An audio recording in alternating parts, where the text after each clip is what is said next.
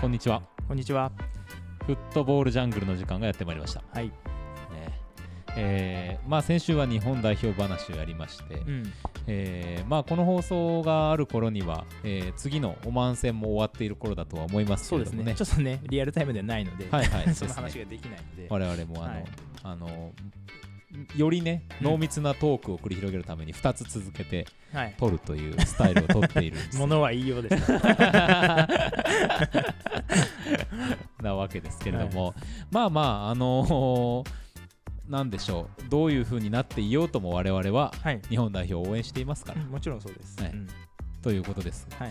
今日はねうん。また全然矛先を変え国内にもっと向けていってそうですね。うんあ、のーまあ地域チャンピオンズリーグと言われるものはい。これあの聞きなじみのない方もおそらくいらっしゃいますよねうん、多分多いと思います。ねうん。についてちょっと洋江さんに教えてもらおうはい。という感じがしていますんではい。今日もね音楽変えていこうと思いますはいはい、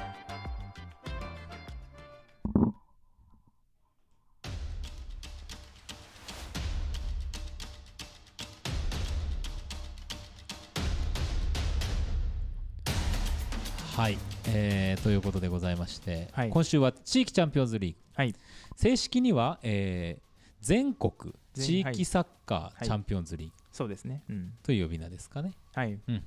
について、えー話していきましょうと、はい。このいうことです。ね、オンエアがあるときは、まだ大会期間中ですので、うん、うん。これを今聞いて、まだ決勝ラウンドの試合があるので、そうですね。こううん、見てみようという方もあの皆さん YouTube で見れるので、うん。うん、そうなんですよね。YouTube で見れるっていうのはなかなか面白いですよね。そうですね。この大会が。はい、これ全試合見れるんですよね。全試合です、はい、えー11月12日金曜日から11月28日、はい。日曜日までの期間に行われる試合がはい、見れますと。はい。これ JFA の、えーサイトから、はい、えーちょっと下の方多分行ったらリンクがありますので、リンクが、えーこの大会のページがあるので、そこからリンクを飛んで、はい、見れますので、そうですね、はい地域チャンピオンズリーグと入れるとおそらく一番上にそうですね。ヒットします。はい、はいで、えーっとチームとしては、はいえーっとグループ A、B、C そうですね。はい。の3つなんで12チームうん、が出てるわけですよね。はい。これってどこからどう出てきてる人たちなんですか？えっと、まず今、ままずこの大会がどういうチームが出てくるかっていうところから話そうかなと思うんですけど、まずカテゴリーとしては、まあ、皆さんご存知であるであろう J リーグ、うん。J1、J2、J3 があるじゃないですか。その下に JFL があって、うん。ここまでが全国こう全国で戦ってるリーグなんですよね。はいはいはい。この下は、えーまあ、地域リーグっていうもので、ここは、えー全国を9つの地域に分けて、はい。えー大会をずっとしてるんですけど、うんうん。我々が住んでる九州でいうと九州リーグうん。他も、えーそれぞれの地域でリーグがあるんですけどはい。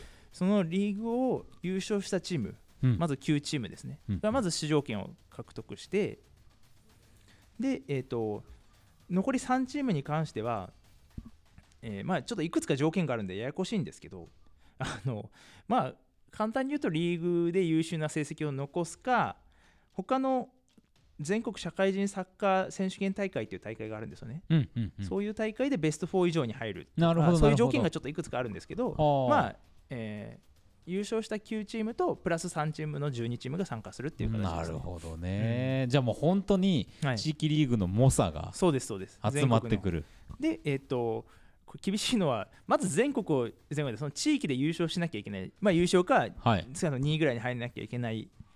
そのそれを突破した上でこの大会に出場しうん。この12チームから2チームしか JFL に行けないんですね。JFL に。なるほど。なんかめちゃくちゃ過酷な大会で。あうん。ーまあ、だから面白いっちゃ面白いんですけど見る分には、そうか、うん。だからその先がかかってる分、はい、もう血眼ですよねそうですそうです。やっぱりね選手としてもじサッカーキャリアが大きく変わりますし、うん。ここは本当に皆さんこう、まあ、人生をかけてというか挑んでる大会ですね。はあ。すごいゆっていうことで夢がめちゃくちゃありますね。そうですそうです。うんやっぱり今のね J クラブもここを突破してきてるチームもいくつもありますし。そうか、うん。そうなんですうね、ん、ほうほうほうほう。だからこそあの次の J クラブが多分ここから生まれると思うんで今出てるチームの中にも多分出てくると思うんで、ああうん、ぜひ注目してほしい大会ですね。これ与江さん的には注目は、どんなチームでしょう？クラブ、まあ、個人的にはあの、ね、あのボヤージュというサッカー雑誌をさせていただいてますけど、はい。それの第3号であの FC 伊勢志摩さん、三重県のクラブですけど、うんの取材させていただいたので、うん。やっぱり FC 伊勢志摩さんにはまず注目はしてますね。なるほどなるでほど。えー、とこの収録している段階では、まだ、えーグループリーグの 1, 試合目が終わっただけなんですけど、はい。その1試合目も見させていただいて、うん。沖縄 S ファーさんとね、うん。0-0で、0対0で引き分けましたけど、はい。まあでも、大体優勢に試合を進めながらというところなので、まだまだ期待ができるなと。これは、はい。お あの余談ですけど、はい。沖縄 S ファーっていうのは、はい。やっぱあの高原選手が関わってるから、はい、なんですか？これハンブルガー SV ハー S ファーあそうですとそうです。そういうことですそうです、そうです。そういうなるほどね。そういうことです。いやなんかどっかで見たような発音だと思った。そういうことですね。高原選手がね、あそこもいて、かなり注目されてるクラブの一つですね、この今大会の。選手権監督なんでしょ？そうです、そうです。ね。で、まあ代表、なんかすごい役職いっぱいあるような立場でやってますけど。うん。そうか。まあそのチームと引き分けたい FC 伊勢志摩はい、が一つ一つ個人的にな注目。あとね、面白いなと思うのは、えーグループリーグ的にはグループ A にはいはい。いる藤枝市役所っていうチームがあって、ねここはね面白いですね。あのちょっと異色なんですよ。他のチームはやっぱり、まあ、社会人としてこう、まあ、いろいろな仕事とかをしながら、うん。サッカーというつながりでやってますけど、うん。順番逆というか市役所のサッカー部なんですよあくまで。すごいですよね。めちゃくちゃ夢がある。そうなんですよでもめちゃくちゃ強くてうん。あの社会人サあ東海社会人サッカーリーグ。今言った FC 伊勢志摩さんも所属しているリーグなんですけど、はいはい。ここで優勝したのは実は藤枝市役所なんですよ。強すぎるだろ。優勝してこの舞台に来てるんで。大丈夫ですか？この大会期間。仕事開けてるんですかね？開けてるんじゃないですか？やっぱり皆さんそこはね休みもらえてるんでしょうね。ねえ。いやいろいろありそう。うん。いやまあ藤枝っていうこうサッカーどころのうんあの場所だから許されるのかもしれないですけど、まあそうですよね。確かね藤枝市役所ちょっと調べたんですけどあのねサッカー科みたいなのがあったんですよ。あら。だから多分そういうとこでもかなりまあサッカーに対してはあのなるほどね。心が広いというか、パブリックチームですようねんそうですね。だって公共そうですそうです。でしょ？はい。いいですよ。面白いですね、うん公共のサッカーチームとかやった方がいいよもっと 本当。そうですね。だから、えっと、市役所の職員か、そこの地域の消防署の職員の方で構成されてるチームで、だからもっと J リーガーとか全くいないんですけど、うん。でも、まあも、もうそこが強いっていうことで、地元では有名で、うん。そのそこに入るためにある意味職員になるみたいな、まあ、公務員にもなれるし、いいじゃないですか。まあすげえ。このサッカーキャリアはちょっと異色すぎる。面白いですよね。だからとその地元の強豪の校高校大学の強豪校からそのそこに入ってし藤枝市役所のチームでプレーするっていう選手たちがいっぱいいてはあ。そこがこう出ているのは面白いですね。でこのチームもちゃんと JFL を目指しているのでうんもしこの大会で、えー2位以上に入るなれば JFL に昇格する権利があるので。どうするんですか？いやどうするんでしょうね。藤枝市役所スタジアム？ね そうだからそれこそ仕事的にもどうするのか分かんないですけど、ねえ。うん、全国行かなきゃですから、こね、れオーナーは市長になるんですかね？あどうなんですかね？クラブのね。把握してないですけど。そのクラブなのかどうかっていう もはやね。そうですね。すごいあのすごいコングロマリット企業みたいななんかもううんうん。いろんなのをやってますみたいなさ、そうですね。見え方になるわけじゃないですか、うん。いいんじゃない？面白いですね。だから監督もうん確かこの OB さんですしそうですか。なんか本当にこうなんていうのかな。下からしっかり上げてってっていう高卒大卒であ。る意味取ってというか育ててっていうとこを繰り返してるクラブなんで。めちゃくちゃ面白い、うん。へえあとこのおあの収録日の第一節が行われたし、えー日付日に福井ユナイテッド FC っていう福井県のクラブが2対0で確か勝利してたんですけど、はい。あ3まこれちょっと対0ですね。あ3対0か、はいはい。これはまだあの内容ちょっと見てないんであれなんですけど、うん。このクラブがあの、えーじ地域リーグではめちゃくちゃ強いんですよ、めちゃくちゃ強いんですけどいつもこの大会突破できないっていうところがああってそうなんだ。ここ10年間で9回目かな。ここの大会出るのは。もともとあのサウルコスっていう名前違いましたけどでもはい。前身のクラブ含めてめちゃくちゃ毎回のようにこの大会出てるんですけど、ん。突破できてないので。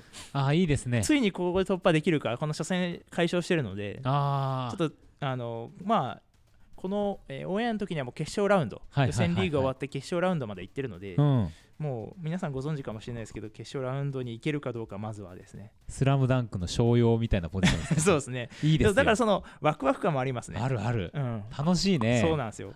全国からこう集まってくる感じ、まあ、なるほど。今回はちょっと3つの地域に分けて、えーグループリーグが行われてますけどでもあのこれ個人的な話ですけどあの各クラブやっぱりツイッターとかされてるので、ん。SNS フォローしてるとこうそれぞれのクラブがこう行ってきますみたいななんかこはいはい。う着きましたみたいなのを結構上げてるんですよね、うん。それを見てるとなんかすごいワクワクしていろんな各地から集まってきてる感じ、猛者たちが集まってきてる感じがめちゃめちゃ面白くて、いやー面白い、うん。すごいなだからこの大会は面白い。でやっぱりあの全クラブではないですけど、うん。元 J リーガーを擁している選手はおあクラブは多いので、はいはいはい多分皆さん J リーグを見てある方であれば知ってる名前がちらほらあると思うんで、そういう選手にも注目してみるのもありだとは思います。しいやさここん、まあ、もちろんさそのはい。メディアで取り上げられてるところには物語がたくさん語られて、はい。そういうわあ面白いなっていうのが、うん。そう簡単に手に入りますけどそうですね。こういうところをさうん。あのまた岩井さんとか語ってくれることで、はい。このメメディアの火が当たっていない大きなメディアの火が当たっていないところ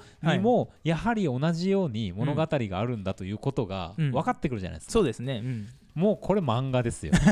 そうですね、うん、素晴らしい。いや本当ねあのでもある意味プロと一緒ですからね。こうやっぱりサッカーキャリアその人生はあるわけで、うん、うん。そこをこう注目はしするの面白いですよね。面白いなあ、でそれまだ他にも面白いクラブあってまああの例のはい。あのチームもグループ B にいるじゃないですか。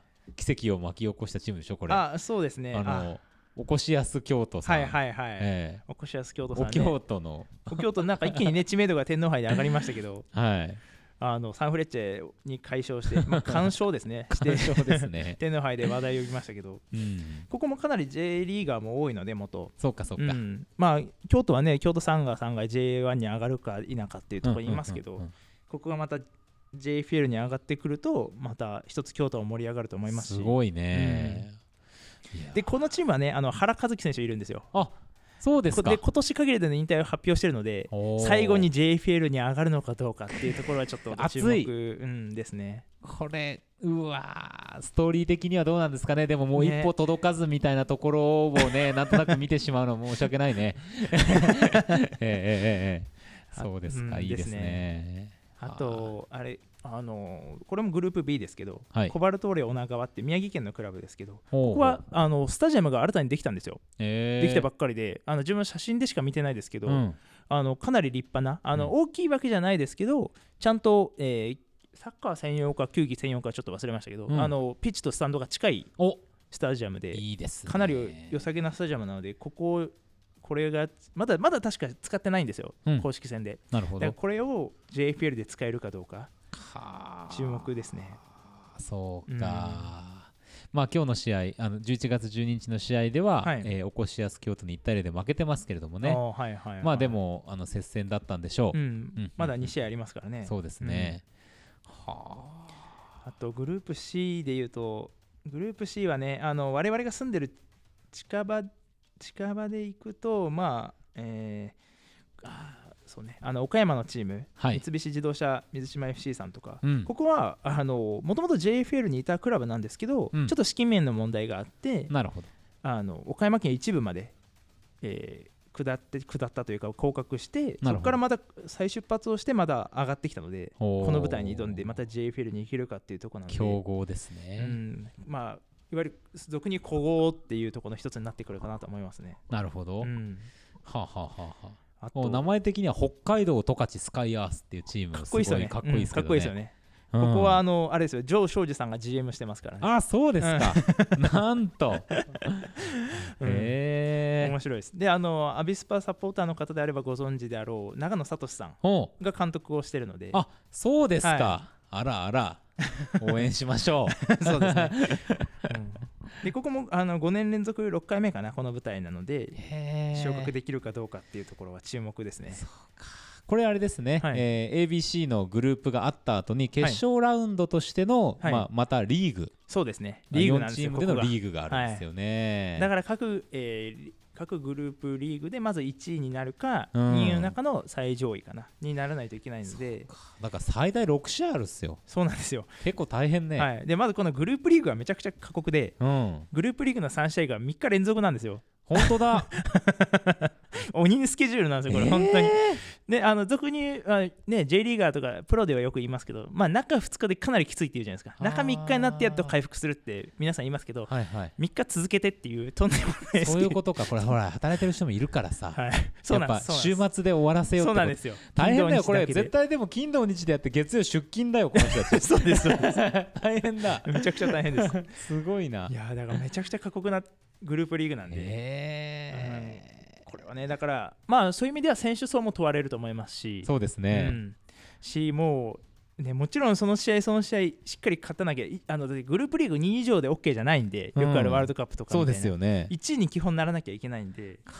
それを3日連続でやるっていう本当にきついとは思いますけど。確かにね、しかもさこうもうほらこれは上がれないなってなっても戦い続けなきゃいけないわけでしょ？そして、はい。その結果が他のチームに影響を及ぼすわけでしょ、うんうんうん大変やだからそれこそ今年はどうかわかんないですけど基本的にはこう同日に同時刻とかで行われたのであのうん。第3節とか、はいはいはいはい。だからよそのし結果次第とかこうやっぱりまあよくあるじゃないですか。J リーグでも最終節同時刻キックオフで、うん。まあ、このままいけばみたいなよく出ますけど、ああいうことが起こるので、なるほどね、そういうそこもこうまあ面白いというか大変というか。はいはいはいはい、サッカーファンとしては面白いですね。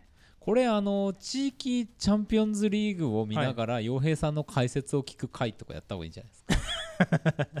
き見てくれる人がいるのは全然ありますけど。YouTube で見てたら、はい。解説ついてないでしょ、ついてないですね、うん。うん。寂しいなっていう気がして。確かに、まあ、あの本当にあの J リーグの無観客試合みたいなね、あのうん。選手の声だけでそうそうそうしか聞こえないそうそうそう状況でしたね。そうそう。うんいやなんかね実況解説がついたバージョンとか見たいですよね。ね勝手にして怒られないなら面白そうですけどね。ねえ怒られないのかな。もうこう先週からさこれはい。勝手にして怒られないのかなってことをこう そうね。ちょこちょこ口走っていくちょっとちょっとなんか YouTuber みたいな。試してみたみたいな。ね。本当に。いやーね。うん。なんかせめてさちょっとこう1チームそれこそはい。今回であれば FC 伊勢志摩とかはい、の試合を追っていくとかさ、ああそうですね。なんかそのこの大こうまた今年はもうちょっと難しいかもしれないですけどこの大会の物語をこうね、うん。一つクラブにこうフィーチャーしてうんいってみて面白いですね。面白いと思いますよ、いやいいな。これもうちょっと注目されてもいいんじゃないですかこの地域チャンピオンズリーグ、うん。相当面白いですいやよ面白いですよ本当に。人生をかけている者たちがここに集いしかもそのかけているのがさうん。まあなんだろう全然知らない人から見たらえでも JFL に上がれるぐらいでしょとか思う人もいるかもしれないけど、これがうん。サッカーをやってる人によっていかに素晴らしいことかうん。みたいなことをもっと語りたいよね。ですね。なんかはい、なるほどな地域チャンピオンズリーグ面白い。うん、これは。いや本当に注目してほしい大会ですね。そうですね、いやー。まああの JFM いろんな取り組みで日本のサッカーを盛り上げようとうん、いうふうにしていますからね。いやだから J クラブがもしかしたら本当に今ああのこれを聞いてある方のお住まいの地域のクラブが J そのクラブが J に上がってくる可能性も全然あるので、うん、ぜひまだ決勝ラウンドに残ってるんであれば応援していただけたらなと思います、ね、今のうちに見とこう。うんそうですね先に注目しとくっていうのはちょっと優越感にも浸りますからねそうそうそう。あもう知っとったけんね。そうそうそう感じになります。まああのそれでいくとはい九州、沖縄がチーム出てますけども、はいい、ろんなねうんもちろん、あのーここに出てくる可能性のあるチームがたくさんいると思いますから、はい日頃の地域のサッカーリーグもね。そうそうちゃんと各地域リーグはホームページ持ってて、うんあのちゃんとチームの紹介とかされてるので、なるほどね。ぜひ見ていただけたらなとは。いやなんか全試合とは言わないからこはい。れもやっぱ YouTube 出してほしいですね。そうですね。うん、そうだよな。やっぱ地域のリーグはい。これは社会人もそうですけど高校生とかはい。中学生とかも含めてやっぱもうちょっと見れたらいいですよね。そうですね。気軽に見れる環境が、まあそれこそねあの YouTube しかりそういう媒体がいっぱいあるので、気軽に見れるある意味カメラ1台でできることなので、うん。うん。そうなんですよ。まあなんとか。まあちょっとねあの見やすいものにしていくという努力もしながらはい。やっていくと、あなんかこう福岡とか九州のリーグはうん。すごいこうサポーターに対するこう配信環境もいいねとかさ、うんうんうん。なんかいろんなその違う特徴も出てきて盛り上がっていくと思うんですようん。ね。で試合がみ例えばすぐ見れるってなると、やっうんぱりスポンサー企業それがスポンサーにつながるかもしれないですし、うん。うんうんでその試合でさうん。パフォーマンスをする地域のさ、はい。パフォーマーの人とかもさ、うんうんうん。舞台を得られるわけじゃないですか。そうね。うん。そういうのを見たいですよ。そうですね。いやー。だからこういうなんていうのカテゴリーのチームに例えばお客さんが毎試合何百人かぐらい来るようになると、まあ、日本サッカーは多分その頃にはもっと強くなってるだろうなと思います。でしょうね、うん。でそれは結構やろうと思ったら、うん、できないことじゃないですよ。そうですね、ううん。ん、あこれは FC ボヤージュが 何のあれもないなく言ってますけど。急に。思いつきで。急にねあのわけわからんことを言ってますけどもね。まあっていうぐらいの感じで、はい。地域のクラブができて、うん。育っていくみたいな風になるといいですね、そうですね本当にそう思います。うん。今はなかなか難しいなって感じもしますけど、うん。まあいずれ、そうですね、いい時期も来るんじゃないでしょうかね、はい、そうか地域チャンピオンズリーグめちゃくちゃ面白いですね。面白いです。本当あのまあであと近場で一個言いそびれましたけどえまあちょっと第一節負けてますけど FC バレイン下関のクラブがあはいはいはいはい。ここはあの元アビスパにいたソン・ジョンリュン選手とかいるので、なるほど、うん、で応援しましょそう応援したいです。それこそツイッターでちょっと見かけて、ううん。初出場なんですよこの大会。お。だからまあなかなかね難しい部分あると思いますけど注目はしたいですね。いやでもやっぱ下関のチームとかいいですよ。そう。ちょっとワクワクしますよねワクワクするな、ね。なんででしょうね。ね。なんというあれではないですけど、うん。海峡のね。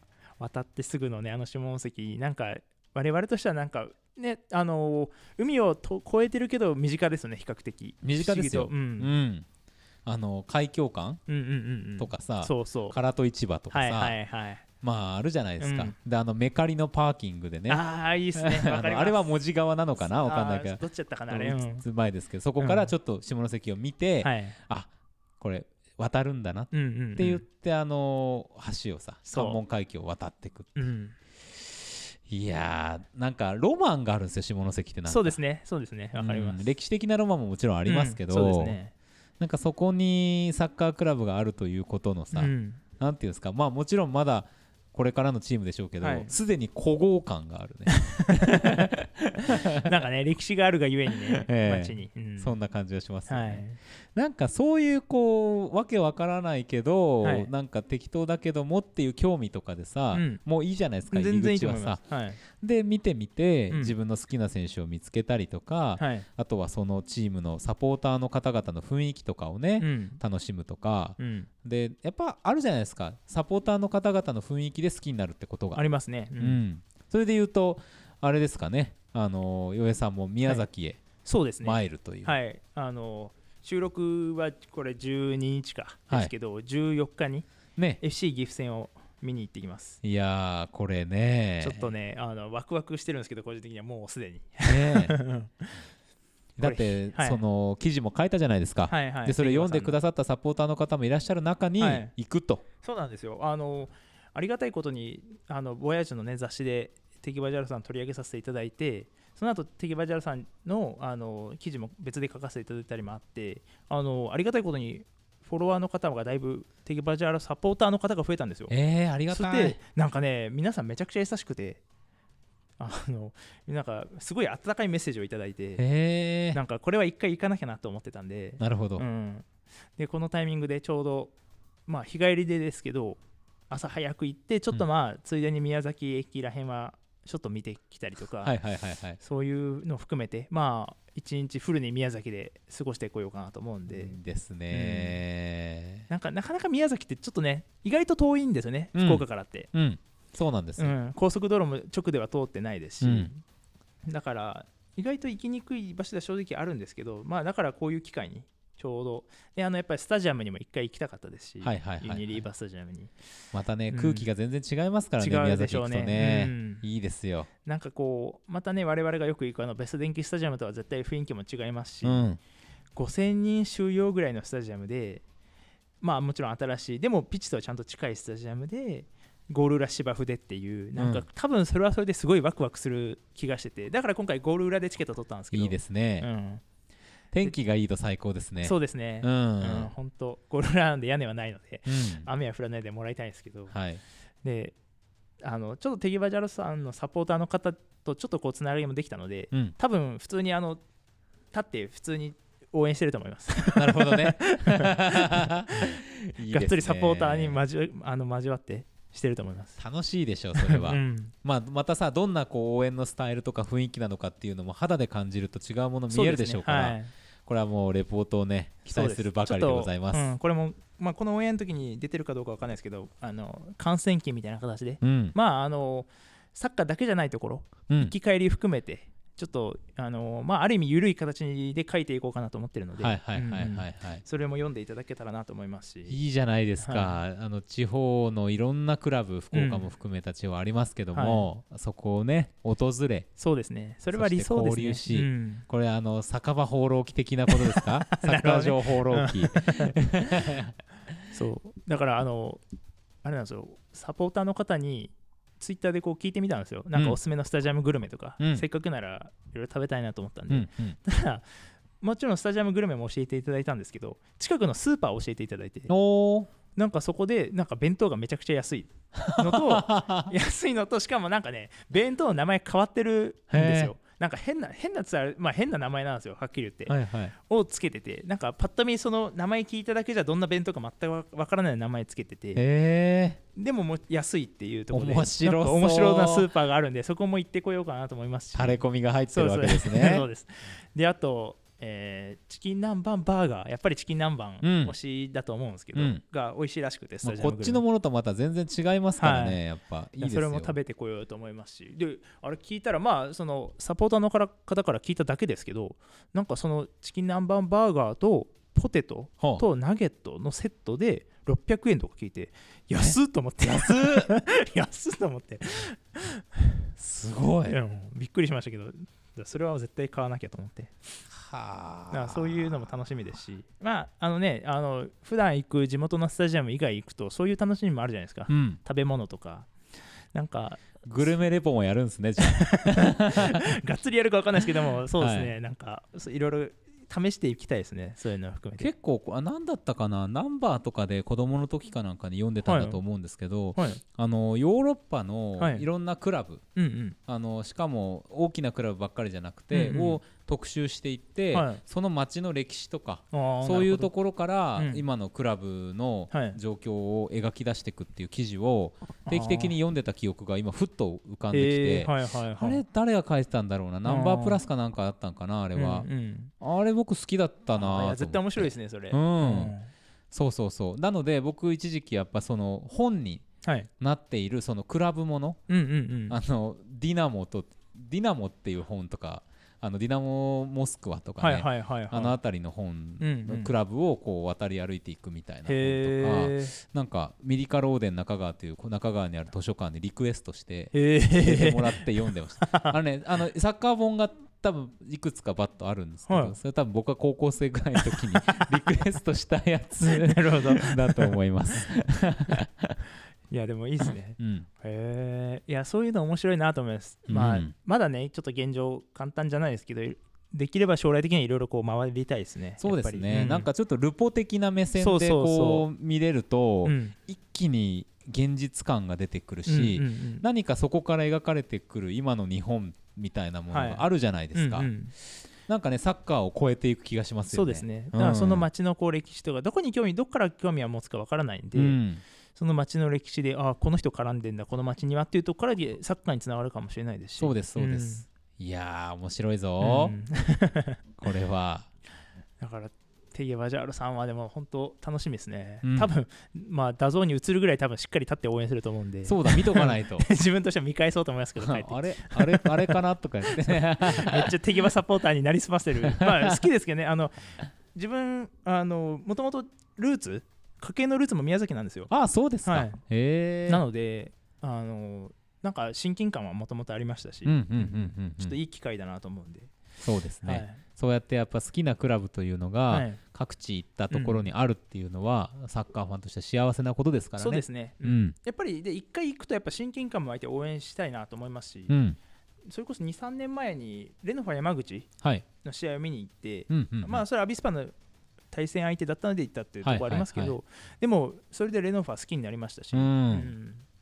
なんかねやっぱスタジアムの雰囲気とかいいとすごい好きになりますねその街も、そうですよね、うん。そうそうそう、街ぐるみなんですよ、やっぱり。そうですね、そこの売店であったおばちゃんとかね、うんうんうん。そういうのも含めてなんで、なんかねそそう山口は1泊2日で旅行がてら行ったんですけど、はい、もう男2人旅でうん。行ったんですけど、めちゃくちゃ山口良くてなんかうん。本当に山口自体も大好きになりましたし、うん、である意味サッカーがきっかけで山口に行ったんだけど山口自体好きになって山口の人も好きになったし、はいはいはい。で歴史もどころも回ったりしたんであの萩とか回ったので。そういうとこも好きですしね。だからやっぱりサッカーきっかけでいろいろ広がってるんで、そういう意味でもまあサッカーからじゃなくてもいいと思うんですけどこう興味持ってちょっと触れてみるのは面白いかなと思いますね。いいですうね、ん旅人という肩書きがいつかつくでしょうね。綺麗じゃないですか。よくわかりました。うん、そのうち多分あの日本酒とか売ってんじゃない？米さんも わかんないけど。とかやってたら時間がやってきました。はいえー、ボヤージュ第3号が発売しておりますね。はいはい、あのこの博多南駅前ビル1階のインフォメーションでもはい置かせていただいておりますありが。たいことに置いていただいてしかもね、あのすごい第1号から全部ちゃんと、うん。目立つように置いていただいて。もちろんもちろん。うん。あのこのあの棚がね、はい。ボヤージュ棚になる日が来るのではないかと。他のとこから怒られそうですけど ありがたいですね。そういうこうこともありますけれども、はい。まあぜひバックナンバーも含めてお買い求めいただけますので、ということですし、はい、全ホームページでもありますね。はい、ホームページ。からね、はいうん。ご購入いただいたらその場合は100円をあの掲載してその号に掲載しているクラブか、まあ、それまでに掲載したクラブから選んで100円をあのクラブの支援金として当てることができるのであのぜひその好きなクラブが載ってる場合はもちろんですしそうじゃなくても、そここの雑誌から興味を持ってそこに100円をある意味寄付してみようっていうことことができるのでうん、あのホームページからでもご購入いただけたらなといいシステム、本当に。めちゃくちゃいいシステム。いやーねやっぱりこうただ取り上げて終わりじゃなくて、うんこうウィンウィンの関係になりたいなとは思ってるので、うんうんうんううんん。そういう意味で少しでも取材させていただくので少しでも向こうにもメリットがある形にしたいですよねやっぱりそうですね、いやいやいやいや、非常に楽しみですし、ボヤージュ、あのぜひ読んでいただいて、うんはい、第3号も個人的にはとても面白かったと思ってるので、そうか、こういう切り口があったかと思わされるサッカー雑誌になってると思います。はい。ぜひはい。お楽しみください。はい、よろしくお願いします。はい、ということで、フットボールジャングル、今週は試合終了です。はい、上さん、もう言い残したことはないですか？大丈夫です。はいありがとうございますした。ありがとうございます。また来週。はい、ありがとうございました。